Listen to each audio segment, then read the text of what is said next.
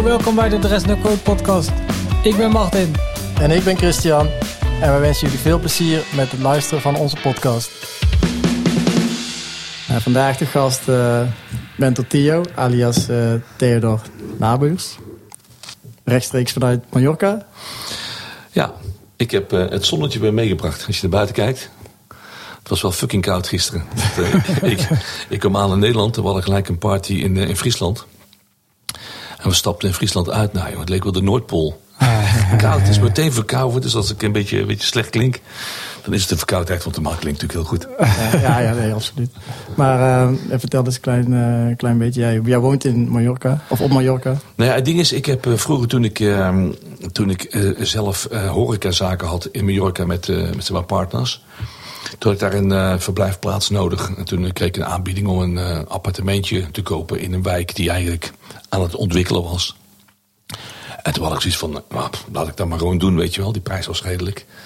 En uh, maar goed dat ik het gedaan heb, want nu, uh, 30 jaar later of zo, of meer. Ik ben uh, in de jaren de tel kwijtgeraakt.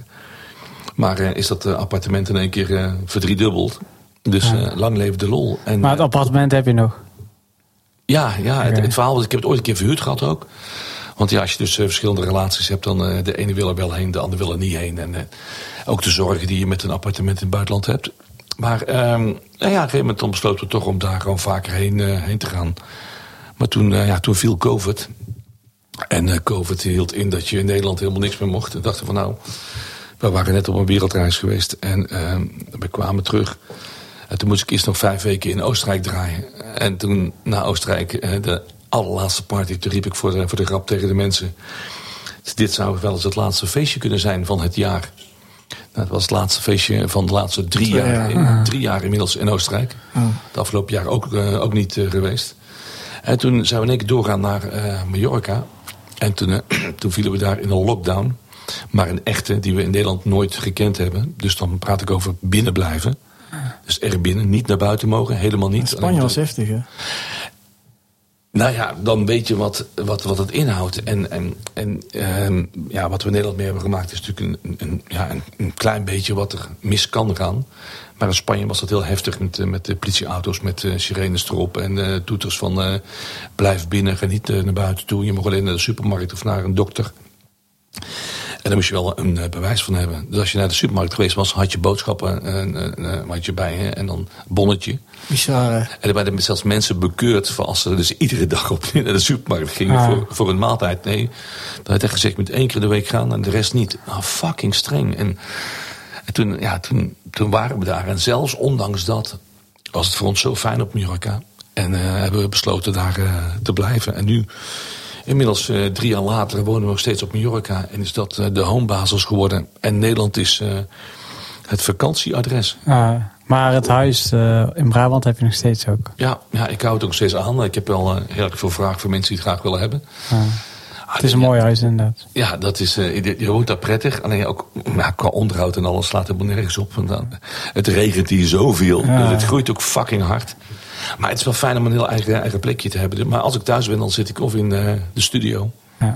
ja. maar wat is nou thuis dan voor jou? Je hebt nu over thuis, thuis Nederland of voel je toch meer thuis? Uh... Naar Spanje. Spanje. Ja, ja Mallorca heeft, uh, sowieso Spanje heeft, uh, heeft natuurlijk veel meer te bieden dan het Nederland heeft.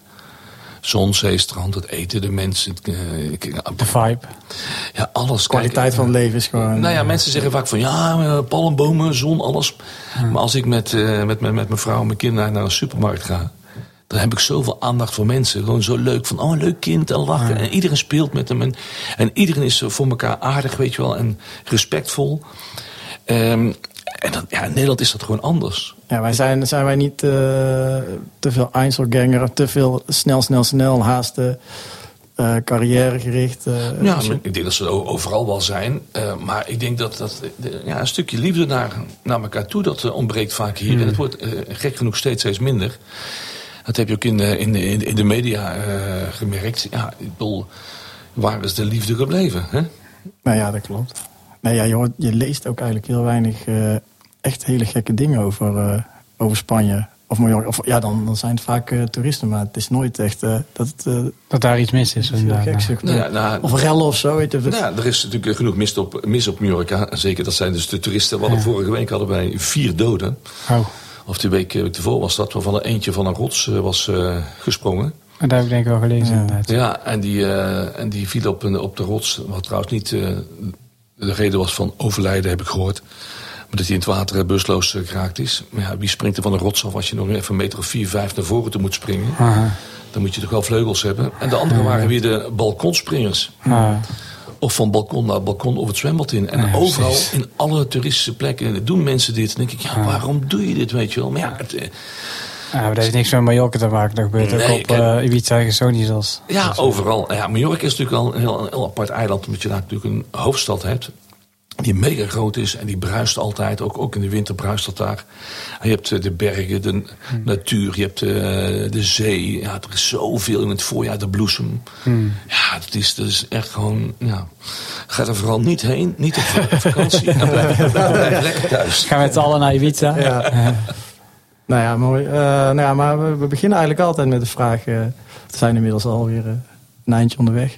eh, waar, waar we elkaar van kennen. Weet je dat ook nog? Maar nou ja, het zal waarschijnlijk via Wout Klaassen zijn geweest. Die, verve- die vervelende Wout Klaassen. Die komt, die komt in, in iedere podcast komt die nou voor. Ja, dat.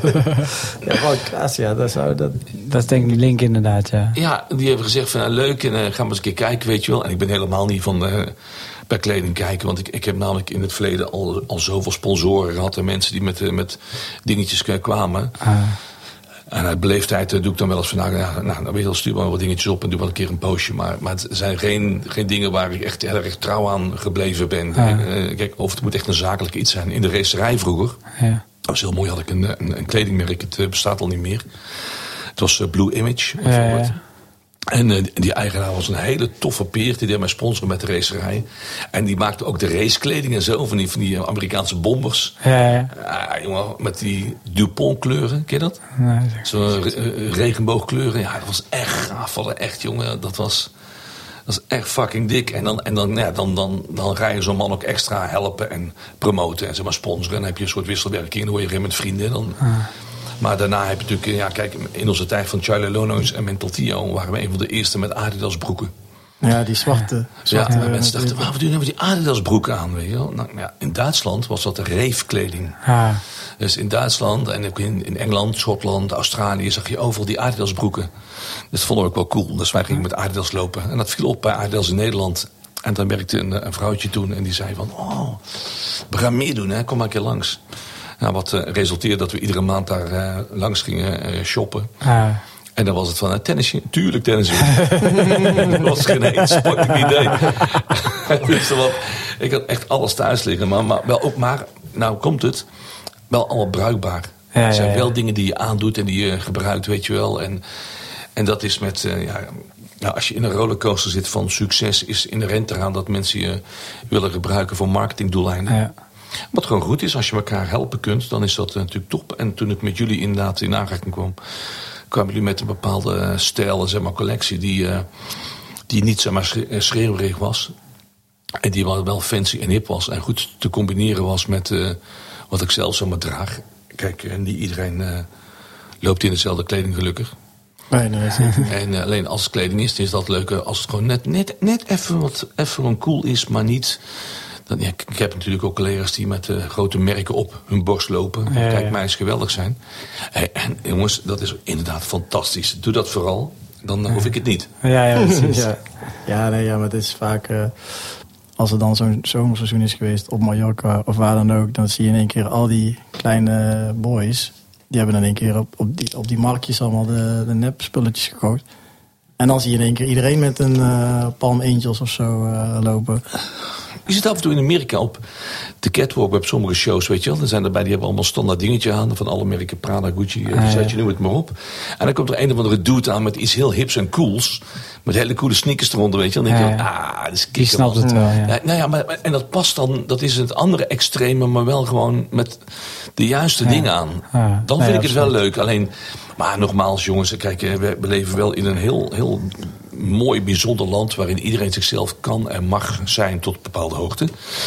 En, eh, en zeker qua kleding en dingen, weet je wel. We zijn natuurlijk wel ook een beetje voorloper in hip. hè. Ja, want hoe... eh, jij, jij bent natuurlijk volop in die, eh, in die hardcore tijd. En toen kwamen die aucties en zo allemaal. Als je het dan echt over een, een trend hebt of een subcultuur... dan is dat toch gewoon super vet eigenlijk. Dat, Oké, nou, nou dan ga ik even iets onthullen. In de, toen de hardcore scene, moet eigenlijk zeggen de grabber scene. Toen de grabber scene eh, zeg maar begon en eh, was het geen hardcore, was het geen harde shit. Grabber was vroeger techno. Echte pure Techno, met een K. Of techno. Nee, techno. Echt techno. Ah. Kijk, als je nu gaat kijken op, eh, toevallig gisteren gedaan, op eh, Spotify bij lijstjes van Parkzicht en zo, hè, die club van vroeger. Eh, is die, die club in Rotterdam, toch? Of, ja, eh, als je dan gaat kijken naar die echte, echte oude grabber. Ja. Ja. Dan staat eh, Jeff Mills tussen, eh, Richard Hawkins. Snap je? echt de eh, techno. oude techno. eh. En dat was vroeger grabber. Dat was grabber. En Ja. was gewoon heel rustig. Eh, We, kennen natuurlijk allemaal Nederland Speedy J Pullover. Ja, ja. We kennen dat vooral als de versie. Die versie is. Die is fucking langzaam. Maar het origineel is zo ontzettend dik. Maar dat was toen de grabbertijd. Nou, en die tijd. Toen gebeurde er nog weinig qua zeg maar, eh, kleding. Dat, was binnen de kortste keren. Ik weet niet wie het verzonnen heeft. Maar op een gegeven moment gingen mensen ook massaal naar België stappen. En toen ontstond er een soort reefcultuur. Dus voordat er überhaupt Grabber was, of de naam Grabber, dat kwam echt Ja. pas later. Maar toen kregen we wel het eerste, was de housebroeken. Ja, ja, die Oh ja, gekleurde broeken. ja, ja, Die gekleurde Dus- broeken. Die dingen? Ja, ja. Dus voor de trainingspak kregen we een hele rare broek en, en ook hoofdbanden om. Ja, een oom van ons had die altijd. Klopt. En dan, en dan hele wijde kleding. En, en, die, en het eerste wat eigenlijk kwam was ook de, toen de trainingscheckies kwamen. De oversized, vreselijke kleuren trainingscheckies. Ja. Die kwamen als eerste. En, en daarna, nou, toen kwamen natuurlijk de, de broeken erbij. En toen kwamen de gimpies. En toen waren er allerlei merken. En de Aussies, zei je net al. Maar toen vooral alle dure merken. Alle peperdure merken die van de vrachtwagen eh, gevallen waren. Ja, ja. Die werden in één keer hot. Ja. En, eh, en toen, eh, en, en beetje bij beetje gingen die haren aan de zijkant gingen zeg maar korter. Maar toen was de muziek al wel eh, hard, nou, toen begon het al harder te worden, ja. Kijk, het- toen, toen het echt de hardcore kwam.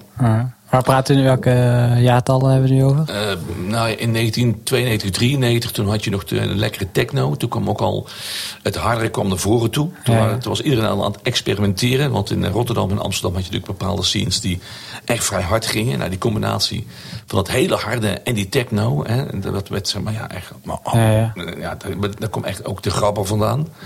Toen kwam het ware tussen smolt ware zeg maar, samen. Ja, en toen ging ook in één keer de haren er eh, vanaf. Ah. En toen werd de scene anders. En toen had je echt, eh, ja, had je echt ja, iedereen zijn kop kaal. En, eh, en, de, ja, en de lollies en de, en de zon, Ja, ja, ja, ja. zonnebrilletjes. En, en het gekke, in die tijd had ik haar. Ah, ja, ja, ja. Ja, ja. Dit had ik altijd haar. En wij deden eigenlijk helemaal niet mee met. Want we hadden gewoon een, een, een, een spijkerbroekje aan. En we hadden wel Nike's aan. Ja. Dat wel.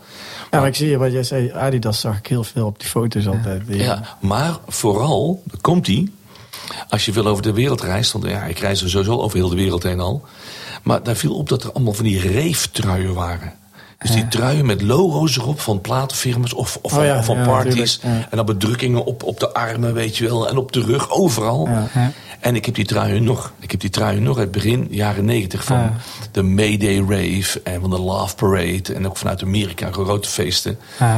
En zo'n trui was dan natuurlijk als DJ had je natuurlijk, als je zo'n trui had, dan was je de bom. Nou, Nou, ik weet nog dat jullie ook altijd eh, die bombieks hadden. Met eh, achterop eh, jullie... Maar dat inspireerde ons inderdaad. Ah. Want we kwamen dat overal tegen. En toen dacht ik bij mezelf, ja, wij moeten inderdaad zelf A, reeftruien hebben. En dat kwam eigenlijk toen we onze, onze eerste tour naar Amerika deden. Toen moesten we die reeftruien hebben. Maar toen kwamen we daar, in Amerika. En toen waren we in New York, was dat in Brooklyn. Dan zat er zo'n zo'n zaakje waar je kon je petjes laten, laten maken. Ja, ja. Dus zei ik, ah, dit is onze eerste tour. We moeten gewoon zo'n Brooklyn petje hebben. Ja. En dan laten we daar gewoon eh, aan de zijkant beduren. Aan de ene kant Charlie Illinois, aan de andere kant eh, Master Maximum Records. En Speed, eh, de, de tour heette de Speed City Tour. En dan moeten we die petje... Ik heb het in mij in de kast, ja nou, spring van hak op de tak... hangt nog een, een windjack van de Thunderdome Tour, de Wereldtour... met al die logootjes erop. Ja, dat is toch vet? Want, eh, Dat is, dat is zo gaaf als je dat ziet. Maar daar is dus het Brooklyn Ravewear Ja. ontstaan. Daar komt dat petje wat we altijd op hebben, is daar ontstaan. En toen kwamen we terug. En toen heb ik dat eigenlijk uitgesmeerd, eh, commercieel, om eh, al die truien te gaan doen en petjes. En het was gaaf, want iedereen wilde dus Ja. een, een, een spijker of een, eh, een, een, een, eh, trainingsbroek aan.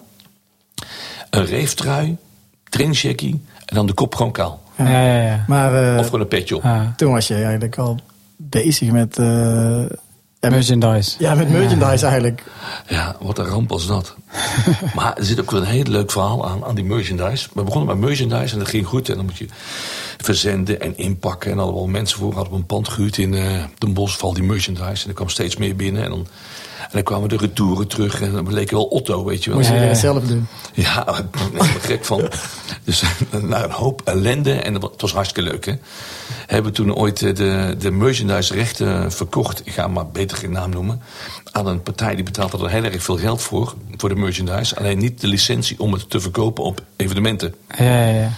Dus daar deden jullie zelf nog? Maar Nee, nee, daar hebben we Ja. daarna nog een factuur voor eh, gestuurd. Oh ja, ja, ja. ja. Dus we verdienden er dubbel aan. En toen had ik ook gelijk de les geleerd van... nou, ik begin nooit meer aan merchandise. Want ook hier geldt weer... schoenmaker blijft bij je leest. Ja, precies. Uh, wij maakten muziek en daar hadden we al heel weinig tijd, eh, tijd voor, omdat we alleen maar aan het reizen waren. Moet je nagaan, hè?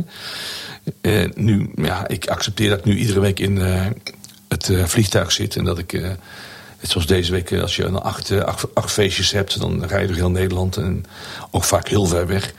Dat accepteer ik nou en dat is, af en toe is dat leuk. Maar toen was het gewoon bijna iedere dag reizen. Reizen, vliegen over de hele wereld. Van Australië naar Amerika volop in Duitsland. Gekkenhuis. Dat je ook echt dacht van... Wow, wat ben ik aan, aan het doen? Dat is een totaal ander leven. Ja, ja en eh, je jullie reisden altijd met z'n tweeën? Of wat? Je, je toen Ik, reis, al- ik vlieg altijd, altijd alleen. Alleen? Ja, ik vlieg altijd Nee, maar toen jij met... eh, Met Charlie, ja, met z'n tweetjes. En moet je nagaan dat je dus twee platenkoffers bij Ja, had. en zonder, zonder eh, telefoon hè, en zonder, je weet Ja. helemaal niks hè. Je, weet helemaal, je, bedoel, je kunt helemaal niks opzoeken op je telefoon. Nee, Geen kunt alleen maar- tourmanager, eh, dat was allemaal niet toen. Nee, dat was... Nee, dat, Hadden jullie ook een tourmanager toen die tijd? In die Eh, allergekste tijd? Jawel, we hebben wel een tourmanager gehad. En voor sommige grote, eh, vooral in Duitsland, hadden we dat echt gewoon nodig. Ja. Die, die zocht dan ook gewoon echt Ja, uit. als je dan gewoon 300 keer per jaar in een Ja, vliegtuig precies. zit, dan, dan is er iemand die je ophaalt of mee maar vliegt naar Ja, ja. bepaalde dingen. Alleen ja, toen zaten we in zo'n fucking roller, eh, rollercoaster. Dat, nou, dan, dan weet je niet wat je aan het doen bent. Ah. Nee. Snap je? Het is wel echt gewoon eh, bizar. En eh, ja, dat was. En het ergste was altijd als we ook ergens een live show tussendoor hadden. Want dan moest er een keyboardje mee. Ja. Dus zie je zelf al over de luchthaven lopen met twee, met twee platenkasten en een Grote, ja, keyboard. ja, ja. Ja. Zo'n grote zilveren platenkoffer. Die Eh, al, eh, nou ja, maar, maar die durfde hij dus niet meer in het ruim te zetten. Want ik heb twee keer meegemaakt dat mijn platenkoffer niet aankwam. oh. En in die tijd, en dat is de gouden tijd, en, en de echte DJ's, want die zijn er maar weinig. We hebben heel, tegenwoordig heel veel plaatjesdraaiers. En vooral Ja, ja. omdat ze alles vanaf internet pakken. Maar toen moest je naar een platenwinkel toe. Ja. En een mooi voorbeeld was eh, USA Import in Antwerpen. En dan moest je dus echt op tijd in de winkel zijn als de import naar binnen kwam. En dan was er iemand aan het draaien en dan stak je hand omhoog en dan kon je dus die plaat krijgen. Maar dat is de uit... Alsof het veiling was. Nou, dat was echt een veiling. En als je er snel bij was, dan had je ze. En dan stonden de grote namen, stonden daar met de echte grote namen. En dan stond je daar, dan kwam er een plaat en dan en dacht je van, dan keek je om je heen en dan... eh, zag je één hand en dan zag ik al handen Ja, ja. En dan was die roze achter die balie die zei, ja, ja, ja, ja, ja, ja, volgende plaat.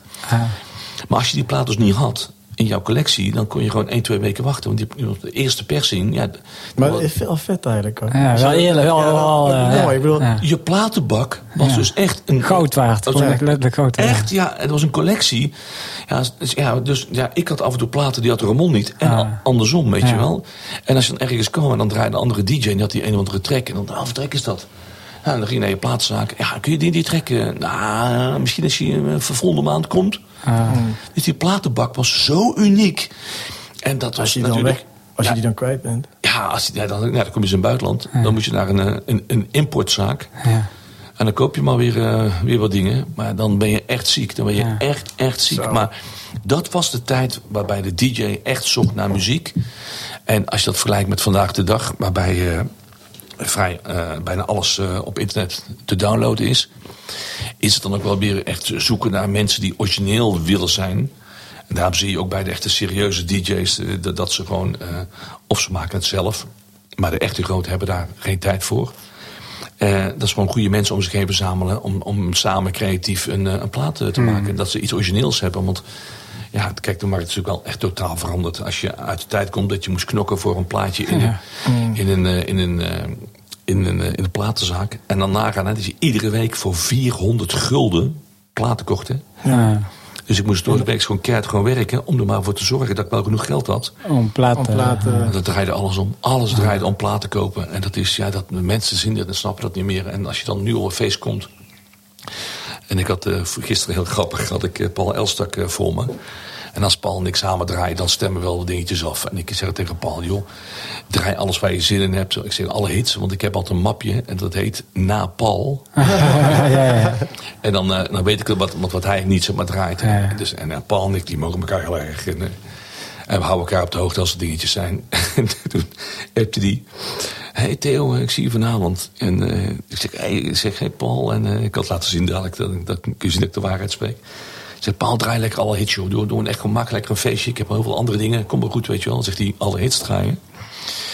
Die DJ Vorm heeft net alles weggedraaid. Oh, ik zeg, hoezo, hoezo alles? Hij zei, alle happy hardcore hits die jij kunt bedenken... zijn net voor mijn neus weggedraaid. En daarmee wil ik eigenlijk zeggen dat dus heel veel mensen gewoon ah, Ja. niet weten dat, dat mensen ook een, veel geld betalen voor een 90s act. en Die dan ook 90s draaien. Maar de nieuwe generatie downloadt gewoon van internet alles. Ja. En denkt, ik wil ook indruk maken. We hebben vandaag een 90s avond. Laat ik even alle 90s erin Ja, ja, draaien. Laat ik even voor eh, Theo en Paul uh, Elstak alles. Ja, eh, maar dan is het respect is weg. En B, ja, wat ben je aan het doen, weet je. Ah, Want je ja. verneukt gewoon een complete avond. En de originaliteit is natuurlijk weg. En dat is, Ja. dat is voor mij wel altijd een dingetje, persoonlijk, dat ik altijd aan het zoeken ben.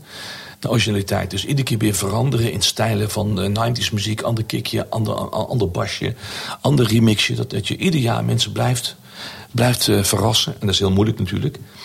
Maar eh, vaak lukt het, lukt het wel. En, eh, en ook fijn dat natuurlijk mijn, eh, mijn collega eh, Paul natuurlijk ook volop wat bezig is met een hele nieuwe, nieuwe, dingen in de markt. eh. Ja, want Ja, dat, eh, daar ben ik wel benieuwd naar. Hoe, want je, je noemt nou een paar eh, namen van vroeger, maar er zijn best wel veel liedjes van vroeger.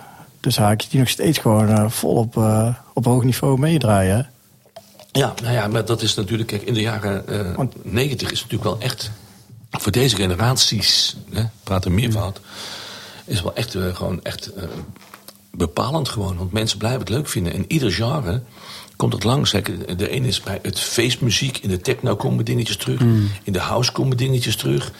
Maar ieder feest is wel een, een, een 90 stage. En dan komt het alle nieuwe acts en zo'n 90s DJ-teams die je hebt. De, eh, de combi-DJ's, hè, die je tegenwoordig heel veel acts hebt. Die, eh, die maken mashups van zeg maar drie liedjes in twee minuten.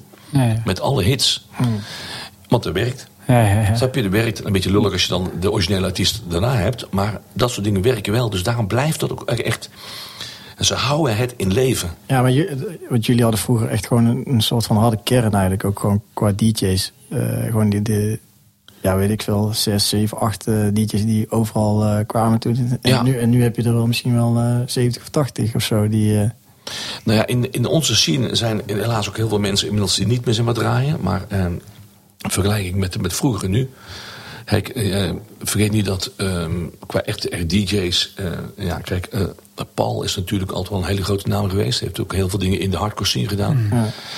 En- maar ook heel erg goed. Maar ook heel erg goed. En ook zijn eh, heel veel van zijn platen die mensen helemaal niet kennen, draai ik nog altijd. Want hij heeft gewoon heel veel dikke dingen gedaan. En eh, je had de DJ Rob eh, Jansen vroeger. Dat was vroeger de DJ van Parkzicht. Die heel veel dingen gedaan heeft. Gewoon goede dingen in, eh, in de scene. En dat waren wel namen die, die echt gewoon werkten. En dan had je natuurlijk in Den Haag had je Gi- Gi- Gizmo. Gizmo, en, ja. en natuurlijk had je natuurlijk eh, de Prophet en Dano en Busfus en Oh de, ja. de Dream Team. Dus- ja, ja, natuurlijk. En die jongens hebben het een lange tijd echt heel erg goed gedaan. En ze zijn ook wel trouw aan hun bepaalde scene eh, geweest. En eh, ja, de een doet het eenmaal beter dan de ander. Maar die hele harde kern van vroeger is wel uitgedund tot maar een paar namen. Die nog steeds serieuze dingen doen. Van ehm, ja, Paul en, en ik natuurlijk wel een beetje de opvallende namen zijn. Dan heb je natuurlijk eh, Charlie Lones, mijn collega, die ook nog alleen dingetjes doet. De Dark Raven, die het fucking goed doet. Ah, ja. Maar bijvoorbeeld Party Animals, wat een live act was, daar heb je al de zesde generatie. Ja, Of- ja, ja, die zijn Of- veel veranderd. Of, Ja. of, of was het zeven of achtste? eh, Ja, dat vond ik teleurstellend toen ik, eh, ja, ik weet niet precies wanneer dat was, maar toen, heel lang geleden ging ik naar een festival en toen kwam Party Animals. En toen stonden er in één keer van die jonge Vier broekjes. van die jonge gasten. En dan, dan vind ik het niet, ja, dat, dan Klopt- ben je klopt niet meer. Eh. maar ik vond het ook mooi met die, eh, want ik heb ook nog een beetje die transitie meegemaakt dat DJ's gingen draaien van vinyl naar CD. En ik vond altijd, ja, nou wat, wat Martin net zegt, dat je dan met een platenkoffer door de club binnenkomt lopen. Maar in ja, het, het heeft gewoon iets, hè. En, dan, en je, Ja. er, er stonden al platen klaar, zeg maar, die je dan in zo'n bak hebt staan, die je misschien wil gaan. du- Ja, dat is veel, veel mooier of zo, veel Nou, authentieker. ver- vergelijk het met zeg maar, wijn. Hè? Een, eh, een go- goed glas wijn uit een hele mooie fles, heel goed bewaard. Gebleven, verzorgd op temperatuur. eh, En eh, die laat je even zeg maar acclimatiseren. Of je pakt eh, een, eh, een pak met wijn. Je draait het plastic dopje ervan af. Je hebt gewoon tafelwijn. En Ja. dat zijn twee, twee verschillende werelden. Ja, Want je, je hebt helemaal gelijk. Het, het hele vinylverhaal, ook de spanning. Hè? Je komt ergens en dan uit de optiek van een DJ. En het is trouwens nog steeds, hè, als je vinyl draait, ehm, de resonantie trilt de tafel waarop de draaitafel staan. Zit een re- resonantiefilters onder. Ehm, de platen, eh, is er niet toevallig een druppeltje zweet of zit er te veel eh, eh, troep of rommel in je plaat. Dus je moet je plaat iedere keer schoonmaken. Ja, en, dan ja, je dat op. echt- en dan heb je een plaat die echt, echt heel dierbaar is. Echt een topper, echt een dansvloer killer. En daar zit dan denk ik een tik in. Ja, ja, Dan denk ik, oh nee, nee, nee. Dan zit je thuis echt met een microscoop. Met, ga, je, dat tikje eruit halen. Ja, ja. Je, je bent met... En, dat is dus, en zo'n plaat is dan heilig. En dat klinkt dan ook omdat het dus de manier van masteren van zo'n plaat. Hè, dat is voor de mensen thuis die het helemaal niet snappen. Wat masteren is, eh, als een plaat helemaal klaar is, dan moet je een bepaalde klankkleur geven. En dan, kan niet zeg maar gewoon eh, geperst worden. Met digitaal is dat heel makkelijk. Hè? En zelfs dan gaat het er mist in. Maar met vinyl is het een groef die in een, eh, in een, in een plaat zit. En die begint op een bakkeliete plaat. En, dan- en dat groefje bepaalt die klankkleur. Ja, ja, ja. Dus hoe moeilijk is het om een plaat te laten klinken? En als dan daar vuil, troep en rommel en krassen op zitten. Ja. Dan is heel die emotie weg. Maar op een of andere manier zeggen sommige mensen... dan klinkt dat ook net even anders. Ja, Ja. hoor je wel vaak in. eh. Ja, en dat is ja, die emotie van eh zeg maar vinyl. Dat is denk ik iedereen die eh, DJ is eh, ge- geweest die met vinyl gedraaid heeft. Dat was wel een belevenis. Is, is, is, eh, Alles, want dan ben je aan het draaien en dan mag niemand tegen de tafel stoten. En dan, als je dan de volgende plaat erin mixt, weet je wel, dat is niet van, oh ja, 3, 2, 1, boom. Nee, dan wist je door de, door de, de dichtheid van de groeven in de plaat, wist je waar je hem, eh, mixen moest. Ja, ja. Had je uit- uitmixgedeeltes. En ja, en je had erbij die onwijs goed waren. Ik moet heel eerlijk zeggen, er, was, er zijn twee mensen die ik ken die, die daar in, in, uit Nederland die er heel goed in waren vroeger. Eentje is uit, eh, uit het zuiden hier, Marco V. Ja, oh ja, ja, ja, tuurlijk. Ja, Marco die was er vroeger fucking goed in. Die heb ik ooit uit eh, de Lunenburg in Loosbroek Ja, ja, ja. weggetrokken. en die heb ik een kans gegeven in de danssalon in Eindhoven. Want die eigenaar die kende ik goed. En die zocht een DJ. Ik zeg, Marco, jij moet erin, jij moet erin. Je moet een proef, eh, proef draaien. En eh, toen eh, mocht hij daar een keer eh, proef, eh, proef draaien. En toen, toen wist meteen iedereen van... Ja, die gozer is zo fucking goed. Ja. Ik heb echt vaak nog eh, op de donderdagen en de Ja. zaterdagen, vooral op in begin donderdagen, naar Marco V in de danssalon. Hij was echt qua mixen en zo met zijn vinyl was hij echt een fucking koning. Dus echt, eh, ja, heel zware respect voor dat. En de andere die heel goed was, Busfus. Ah, ja. Oh, ja. Die was met vinyl ook echt, echt goed. Ik- We kunnen allemaal plaatjes draaien, weet je wel. Maar sommige, die, sommige zijn echt... Er zijn er twee die ik zeg maar, uit Nederland ken. Die ook dag van dag van wow, Dat is wow, echt, eh. Maar dat voor, voor dat soort mannen is het dan des te pijnlijker eh, hoe snel het is geëvalueerd, denk ik. Ja, maar je moet wel met de tijd moet ook weer mee, ja, ja, of het nou zeker. muziek is, of het nou Maar- fashion is, of whatever, weet je wel. Je moet wel... eh, ik heb altijd mensen... komen wel eens met eh, verhalen over vroeger, weet je wel. En ik- ik wil best wel over zeg maar, vroeger zeg maar, praten, maar dan wil ik het meer over vroeger hebben als een soort, eh, als een soort les, als een soort ervaring. En dat meenemen en dan vooral vooruitkijken. Ja. Ik vind vooruitkijken het allerbelangrijkste wat er is. Dat is ook het enige wat ik het liefste in mijn leven doe. Is gewoon kijken naar de dag van morgen. En daar het beste voor zijn maar plannen. En daar proberen creatief mee te zijn. Dat, dat, dat is het allerbelangrijkste. Want wat voor ons ligt is voor de next generation. Ja. Daar wil ik wel heel even op inhaken, want je, je bent al net heel even begonnen over de Love Parade. Ja. En ik weet als kleine jongen dat ik echt op eh, W- WDR of ZDR Ja, ik ging ging, Duitsland ging, kijken, moest ja. op Duitsland kijken, omdat we te jong waren om daarheen te kunnen. Maar ja, daar zagen we wel eh, jullie staan onder andere. Ja. Kan je daar iets over vertellen? Toen wij eh, voor de eerste keer naar de Love Parade mochten, toen, eh, ja, dan sta je te huilen, te gillen. Ja. Oh, want we hadden een deal in Duitsland bij het label Motor Music in, in Hamburg. En we mochten op zo'n auto, want je wilde op zo'n auto. En ehm, ja, die eerste keer, ja, dan moet je nagaan dat je, dat je daarheen gaat. En dat je bij jezelf denkt, ehm, waar, waar kom ik terecht? En de oude Love Parade was nog in, eh, in Berlijn zelf. Ja, ja daar, daar hebben we het over. En, eh, en toen, eh, ik was gelijk natuurlijk van het fotootjes nemen van alles. Dus die foto van ons album Charlottenburg. Wij dachten dat het vroeger een straatnaam was, maar dat is een wijk, Wijk, in, ja. in Berlijn. Maar daar, ja, nou, daar ging een karavaan doorheen van mensen. En dan honderdduizenden Ja. mensen bij die eerste Love Parades. Honderdduizenden mensen wetende wat het verhaal is achter de Love Parade. Snap je? Dat weten heel veel mensen niet. En toen eh dokter Motte en zijn vriendjes vroeger in 1989 volgens mij... bij het vallen van de Berlijnse muur... hebben ze gewoon een feest georganiseerd voor liefde, vrede, weet je wel.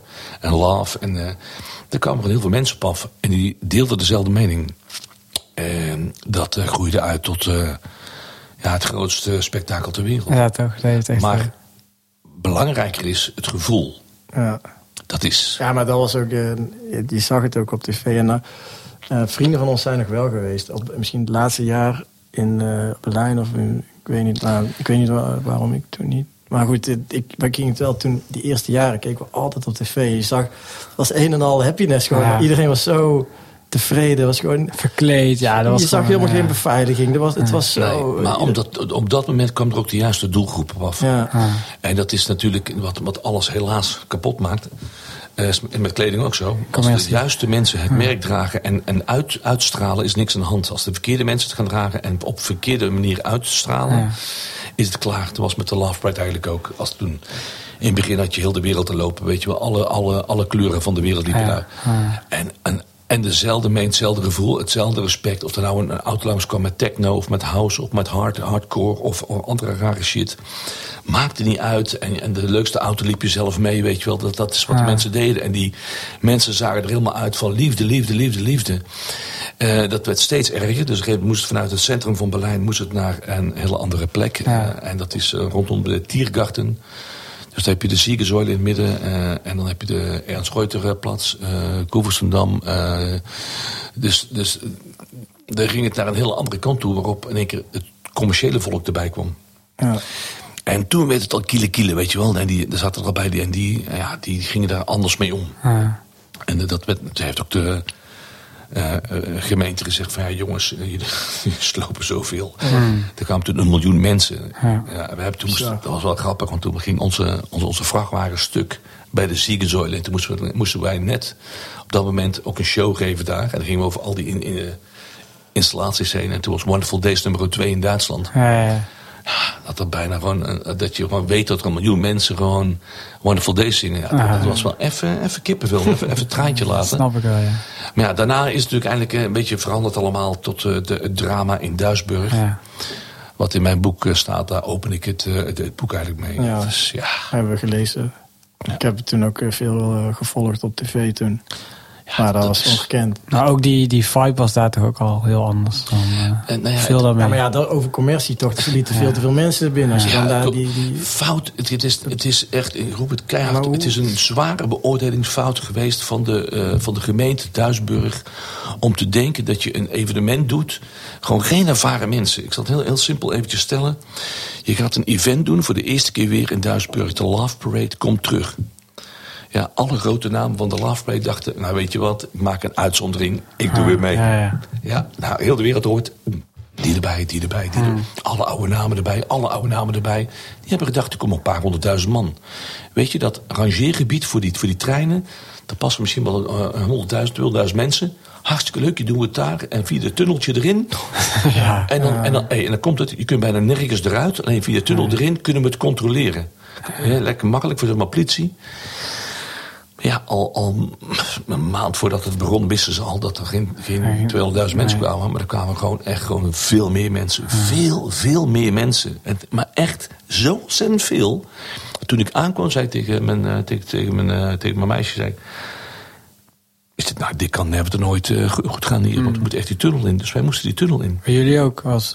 Iedereen, ja. Ah. moet- ja hey, hey, komt het, heb je met je, had je een soort platenkoffer inmiddels met cd's. Ja, ja. Maar liepen we daar het tunneltje in en dat ging echt gewoon douwen en dringen. Ik, zei, nou, ik moest echt een ruimte maken dat, dat mijn meisje ook een, beetje, een beetje kon, stapvoets erheen kon. Drama om er binnen te komen, drama. Toen waren we binnen, gingen we dus die auto op. Moet je nagaan, hè? Dan, rijd, dan heb je één rondje wat je rijdt over dat uh, terrein heen. Maar het werd drukker en drukker en drukker en drukker. En op een gegeven moment komen wij dus echt komen wij dus terug. En, in, en ja, ik had een, uh, een, mooie, een mooie camera bij met een hele lange, lange lens erop. Ik zei, joh, maar daar eens kijken, man. Ik zeg, hoe druk het is, man. Mensen kunnen kruipen aan de zijkant omhoog. Ja, dus, oh, dus mijn vrouw maakt daar foto's van. En ik kijk die foto's terug. Ik zeg, dus uh, ging was niet goed. Is het niet goed. Maar dat was dus ook live op tv. Dat heb ik nog op mijn netvlies. Ja, dat was ja ik zei, ik zei hier, hier, klopt iets niet. Maar ik had diezelfde avond nog een party in Middelburg in Zeeland. Of all places. Dus wij draaiden toevallig Wonderful Days, ons allerlaatste plaatje. En uh, klaar. En ik sprong van de auto af. En, en, maar omdat mensen zag ik ook dat de politie met lint alles af aan het zetten waren. En ik dacht mezelf, hè, wat zie je nou? En toen liepen we erop af en toen zagen we al zieke auto's uh, richting die tunnel en zo. Weet je, heel, heel raar. Ja. Toen werd ook in één keer, in één keer, werd in één keer open. En ik, en ik keek om me heen en ik zag dus allemaal mensen vol met roet. Allemaal zwart, allemaal zwart. En bloed zag ik hem links en rechts. Ik denk, denk wat is hier gebeurd? Ja. En toen zei een of andere, in paniek zijn de Duitsers zei tegen mij... ja, bomben, bomben. Ja. Ik dacht, hè, bomben? Wat de fuck is dit? Dus, nou, dus wij, ja, wij moesten door die tunnel heen. Dus omdat ik de DJ was, mochten we onder het lintje door en er in de tunnel in. En toen zag ik dus links en rechts mensen onder zijn lakens liggen. En met, ik dacht van ja, het is eenmaal een aanslag geweest. Het was toch de tijd van de aanslagen, weet je wel. Dus ja. Ik tegen, tegen Maaike, zeg, oh ren, ik zeg weg hier, weg hier. En ik vroeg hem eens een keer, oh, en iedereen had een eigen verhaal. Ik dacht, nou, maakt net wat het verhaal is. Nee, ik ben weg. En uh, ondertussen maakte ik links rechts foto's om te kijken wat er aan de hand was. Hè. Wij naar de taxi toe en ik de taxichauffeur zeg ik, rijden, rijden, ja, wat is er aan de hand? En die man zei, oh, is niks aan de hand, joh. Ik zei, dan hoor je daar kloppen op, op, op de radio. Ja. Nou, op een gegeven moment uh, hebben ze het nieuws heel lang achtergehouden. Maar het was een mega fout natuurlijk van de uh, organisatie zelf. Omdat Ah. de bereidbaarheid en het aantal jaren mensen... toch ook, Ja, eh. en weet je wat nou het ergste is? De clue van het verhaal, in mijn boek staat dat volgens mij ook. Ik, weet niet of ik, ik heb het ooit nog een keer voor een programma met Jan, Jan Smit volgens mij. Zijn, ben ik terug geweest naar diezelfde, plek. Om, te, om uh, te praten erover. En, uh, en toen kwam ik daar en toen uh, gingen we dus terug. En toen gingen we het, het, het tunneltje in en toen was die tunnel weg. En, en, en die, die uitgangen waren weg. En als je aan de boven kwam, alles was weg. Heeft dus de gemeente met bulldozers hebben alles zo gemaakt. Want hebben ze daar een herdenkingsplaats van gemaakt. Ah, ja. Maar op zo'n manier dat je dus niet meer zag wat er aan de hand was. En hoe dat, dat kon gebeuren. Ah. Ze hebben alles verdoezeld. Zo. En dat zie je nou, als je naartoe gaat, zie je aan de, aan de, aan de wanden zie je ook gewoon protestschriften van, van de mensen, weet je wel, die, Ja. die, die kinderen verloren zijn. Dat, dat de gemeente de waarheid verdoezeld heeft. Gewoon. Ja. En dat ze niet eerlijk erin zijn. En ja, dat noemen ze dan politiek. Ja. En we weten inmiddels de afgelopen drie jaar dat je daar niks over mag, eh, over mag zeggen. Maar dat is een voorbeeld zoals het dus echt niet kan. En wat daar is gebeurd is, is vreselijk. En uh, ja, dat is dus die laatste Love Parade ever geweest. Ja. Is, dat, uh, is dat jouw dieptepunt eigenlijk Ja. geweest van, uh, van al je carrière? Ja, moet je, waar je mee groot wordt, sterf je mee. Snap je? Ja, ja, dat is echt fucking... Ik gun iedereen een Love Parade, maar kom nooit meer terug. En waarom? Is te commercieel geworden. Ja. We hebben nu ook te maken met het, met het, het grootste virus ever. En dat is media. Hmm. En dat bepaalt heel veel. Dat bepaalt het goede en dat bepaalt vooral het kwade. En uh, als je nou een love break gaat doen, dan komen de kijkers erop af. Mensen die er helemaal niks mee uh, Nee, nee, te maken hebben. nee. Goed voorbeeld is als een artiest hè, heel groot wordt. Echt heel groot, echt een wer- wereldster. Voordat hij wereldster wordt, staat hij op plekken en dan komen er heel veel mensen op af. En iedereen die er staat gaat helemaal los. Is helemaal wauw, wauw, wauw, wauw. En dan uh, ligt hij s'avonds in bed, denkt hij bij zichzelf... ah, die was wel fo- fucking dik. Fijn feest. Maar naarmate je groter en groter wordt... word je geboekt op hef, nog grotere stages. En is het van de 100% mensen die op je afkomen... zijn er nog maar bijvoorbeeld 60% die echt van jou houden... En je hebt 40% kijkers Die gewoon komen kijken. Ja. commercieel volk. En die gaan niet met die handen omhoog. En die snappen er helemaal niks van. Nee. Want die kennen jou misschien van één hitje. Hmm. Maar jij draait gewoon uh, nog uh, 25 andere platen die, waar ze nooit van gehoord hebben. Ja, ja. En dat maakt dan de boel stuk. De commercie maakt het dan, eh, maakt het dan stuk. En dat is eigenlijk jammer. En dat is met zo'n halfbreed ook, waar ik echt mijn pijn in mijn hart kan over hebben. Ja, dat, dat komt nooit meer terug. Zoals het was, komt nooit meer terug. En misschien, maar goed ook. Maar was, uh, dan om het even positief af te sluiten, was dan de eerste jaren uh, Love Parade, was dat wel ook een hoogtepunt? Ja, ja. Maar wat, ja, wat is, wat, Ja. als je dan, wat, wat is het mooiste? Hoogtepunten, ja. De, kijk, als je als, je, als, je als beginnend uh, DJ zeg maar, de wereld rondgaat... en niet zoals vandaag de dag, hè, met wat je zegt ook... Hè, met, maar vertel eens van het begin eigenlijk, ja. Want... Ja, als je, als je de eerste keer, als je dan naar Amerika... Ah, dat was echt lachen. Ik kan hier wel uren zitten. dan ga je naar Amerika toe en dan heb je dus ook een tourmanager in Amerika... en dan... Uh, nou, dan heb je hemdfeestjes. En dat was ook zo lachen. We stonden met, uh, met Patrick van Kerkhoven. Roughneck was dat volgens mij. Ja, ja, ja. Stonden wij in de limelight in New York City op een woensdagavond. En uh, nou, toen hadden we dus die manager. En die weet alles van Amerika. Wij wisten niks van Amerika. Ik was nog nooit in Amerika geweest. Ja. Dus uh, die zegt tegen ons van... oh, dus, nou kom, vallen er allerlei dingen samen. Zelfs fashion. Dus wij komen daar en zeggen ze van... Ja, je, je moet even ervoor zorgen dat als je het podium op gaat in Amerika... moet je een jumper aan. Een, jumper. Ja, ja, ja er is een, een, een, tuinpak met korte pijpen. En wat helemaal in is hier, is hele felle kleuren. Van echt, ja, bijna van die carnavalskleuren. Zeg, meen je dat nou? Hij zei, dat is hier in New York op dit moment helemaal cool. Al die hiphops lopen ermee. Iedereen, als je dat aandoet, helemaal cool, helemaal cool. Dus oké, nou, we moesten naar Amerika toe. Nou, wie kan dat voor ons maken? Nou, de vrouw van Marco V, ja, ja, Peggy, die was naaister. Dus die naaide voor ons van die jumpers. Van die geweldige jumpers. Dus nou, wij naar Amerika toe. En nou, woensdagavond. En uh, er zat een of andere DJ boven te draaien. Echt een techno-tent, hè. Echt techno, hè. En toen viel eigenlijk de hardcore die wij deden... viel onder hard techno. Hmm. Gewoon, ja, een hoop asset erin. Heel veel asset. Echt, uh, ja, moet je nagaan dat je 200 ppm hebt. En dan uh, komt dat... En op de kicks. Zo gaaf. Dus wij kwamen er binnen, weet je wel. En nou, achteraf en dan banken, uh, wat drinken en chillen. En die tent ram, ramvol, ramvol, ramvol. En toen moesten we heen met het podium op. Dus wij doen ons, ons jumpertjes aan. En die manager, ah, jongens, fucking awesome, man. Dik, dik, goed, goed, man. Cool. Je ziet er super uit, weet je wel. Nou, maar helemaal trots, want we hadden natuurlijk onze petjes laten maken met Brooklyn. Ja, weet je wel. Dus waren helemaal de man. Dus uh, dan ging we het podium. En ja, het ergste, man, wij speelden live. Maar alles live, dus met samplers en met keyboards. En uh, Moek, uh, de Rouge hadden we bij. En dat moest allemaal live. En dat was echt allemaal, ja, ja niet om aan te horen. Met sampletjes van om, om, om bas klikken, om, om bas klikken.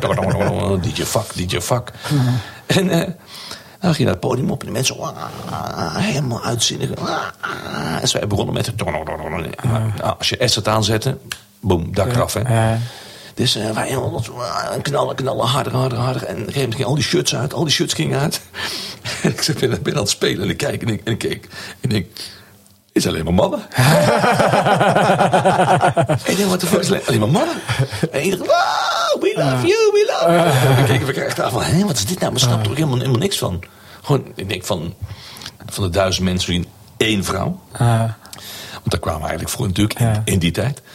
En ik dacht, hoe kan dat nou? Dus nou, helemaal met klagen en. We waren helemaal... Uh. Maar we hadden onder die jumper hadden we ook helemaal geen kleding aan. Dus was gewoon, gewoon bloot, weet je wel. Uh. Spierballetjes en al die tijd was cool. We zaten in de kleedkamer en vroeg van... Ja, wat is het nou eigenlijk, joh? Hij zei, oh, wist je niet? Het is een gay night. oh. En als je dan...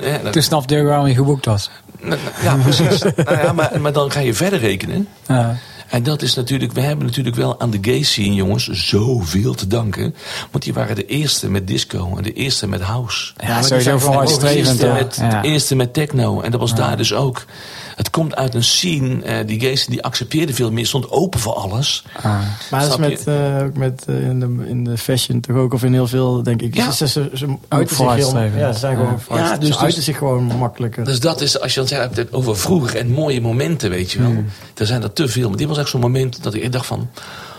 Vet dat je dat ja, nog gewoon weet. Dit, ja, maar dit, ja, nou, een ander verhaal, ook in New York. Daar stonden we in, uh, de, in, in, in, in de shelter, heette dat volgens mij stonden in het voorprogramma van Moby. Oh ja. Ah, nou, toen was Moby natuurlijk helemaal cool. Hij was echt maar een heel jong mannetje ook, weet je wel. Maar ook Moby was vrij hard. En ik vergeet nooit meer dat wij ook een live samen speelden. En in, in, in zo'n soort ja, zo'n underground-achtig ding, weet je wel. Een foute deur naar binnen. En ah, ramvol, ramvol. En eh, echt alleen maar, ja seks, drugs en rock and roll. En wij deden ons best echt meer live, weet je wel. ja. Wij moeilijk doen en dan ben je dus heel erg geconcentreerd bezig. En het entertainment gehalte was hooguit een keer met uh, put your fucking hands up in the air. En hij zit het wel gehad. Maar toen waren wij klaar, weet je wel. Helemaal bezweet, helemaal gewoon kapot. Helemaal van, oh. Nou, toen kwam Moby. En die zette 7, 8 keyboards zette die neer. En dat dus in een stoel met een DOT recorder, een digital audio tape recorder. Ja. En zit het met een kabeltje eraan. En eh, op een gegeven moment, eh, oh, Moby. En iedereen, ah, en hij komt gewoon aanlopen gewoon. En hij zet gewoon, gewoon drukt op gewoon play. En dan begint zo, ook weer die asset. En die mensen worden helemaal gek van Moby. hey, die pakt het eerste keyboard en slaat op een keyboard helemaal te midden. en die mensen... Nou, meer heeft hij volgens mij die avond helemaal niet eh, gedaan. Maar gewoon Maar het show-element was... eh, het show-element, het gekkenhuis, het scheid aan de wereld hebben. Dat was Moby in het begin. Ja, ja. En die status die hij daarna kreeg was natuurlijk enorm. We hebben toen, eh, vijf jaar later stonden we op eh, Nature One in Duitsland. Ja, daar ben je ook Stond, eh, stond. Moby ook weer voor ons, weet je wel. Nou, die twee, twee, twee drummers mee en de gitarist had hij mee. En ook, ook weer hetzelfde datje, gewoon play aan, Ja, weet je ja. wel. En dan een dingetje doen. Maar het show-element en alles eromheen was natuurlijk waanzinnig. Want wat hij deed, hij maakte zijn muziek thuis. Dat was gewoon top. En dan niet moeilijk doen live, gewoon... Die performance, die uitstraling draaide alles om. Ja.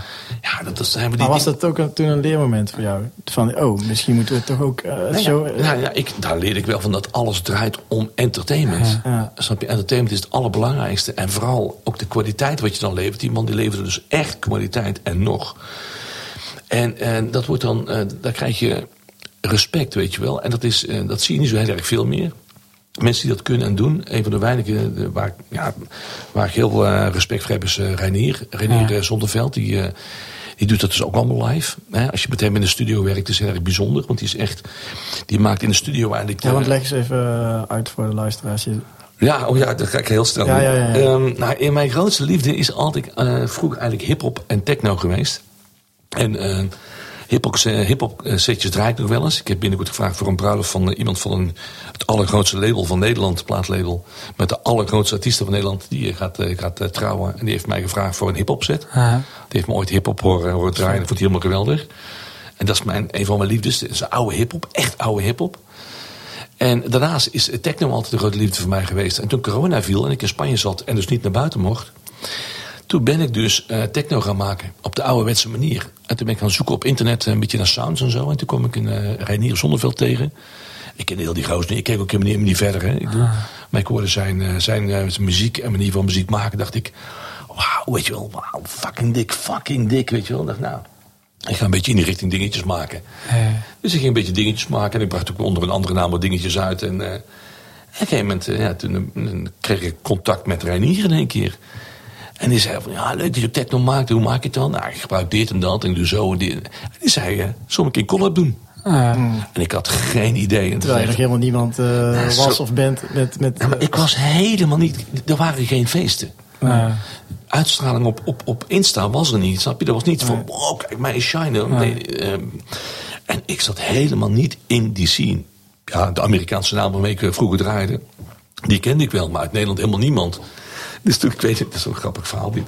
Ik zat thuis op een, uh, op woensdag was dat. En toen zei ik tegen, tegen mijn zoon. En zo'n maatje was er thuis. Ze hebben allebei het uh, Herman Brood uh, Academie gedaan. En die, uh, dus van die muziekboys. Ik zeg, ja, vrijdag komt een of andere uh, Renier Groeneveld. ja, ze, wie? Ik zeg, Renier uh, Groeneveld of zo? Ik zeg, ja, ja Renier in ieder geval, die komt hier uh, mij een studio een uh, technoplaatje maken. Ik zeg, want ja, nou, leuk. die twee mannen kijken me aan.